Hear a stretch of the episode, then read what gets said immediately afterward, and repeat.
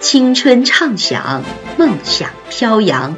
这里是守望相张文山电台，意气风发，做最好的自己，因精彩而绽放。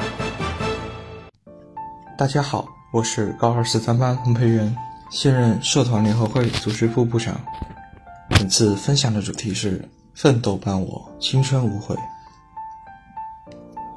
细细想来，来到八中的一年半。可真的不平凡。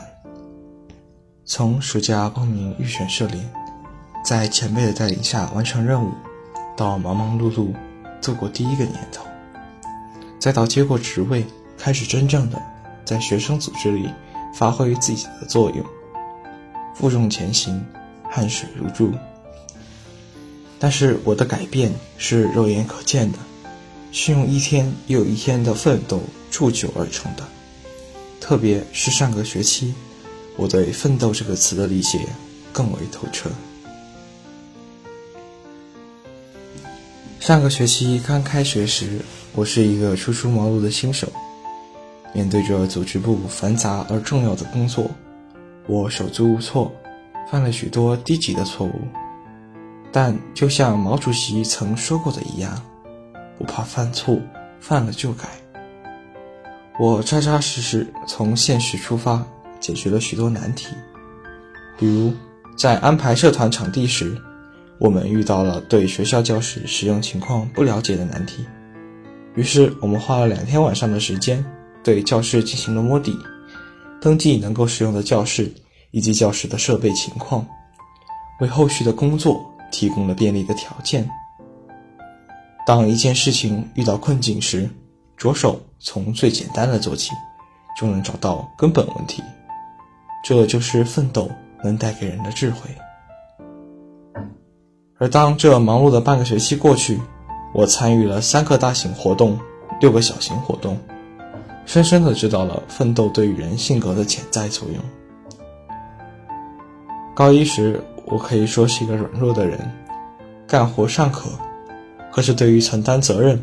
建立门面这样的事情，我是十分惧怕的，特别是在他人面前做正式一些的发言，更是从来不敢。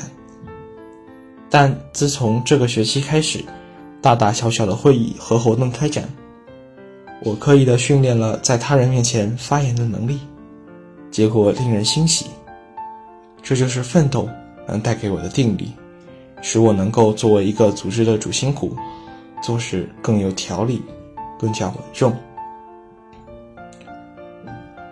在不同的领域之中，奋斗也触类旁通，相互促进。繁重的工作带动毅力、思想上的转变，使得学习上带有一份冲劲、一种信念。在生活中也更加干练，提高了生活的品质。而在人生道路中也是如此。明白了奋斗是什么，为什么，才能不怕艰险，接受人生中更加难以战胜的挑战。只有在青年时期有了奋斗的方法、奋斗的方向，才能将奋斗铭记于心，成为一种品格。习总书记也说过：“幸福生活都是奋斗出来的。”小到普通市民，大到英雄伟人。都因为奋斗而幸福，都因为奋斗而获得美满的人生。在新学期开始之际，祝大家学业进步，事事顺利。我的分享到此结束，谢谢大家的收听。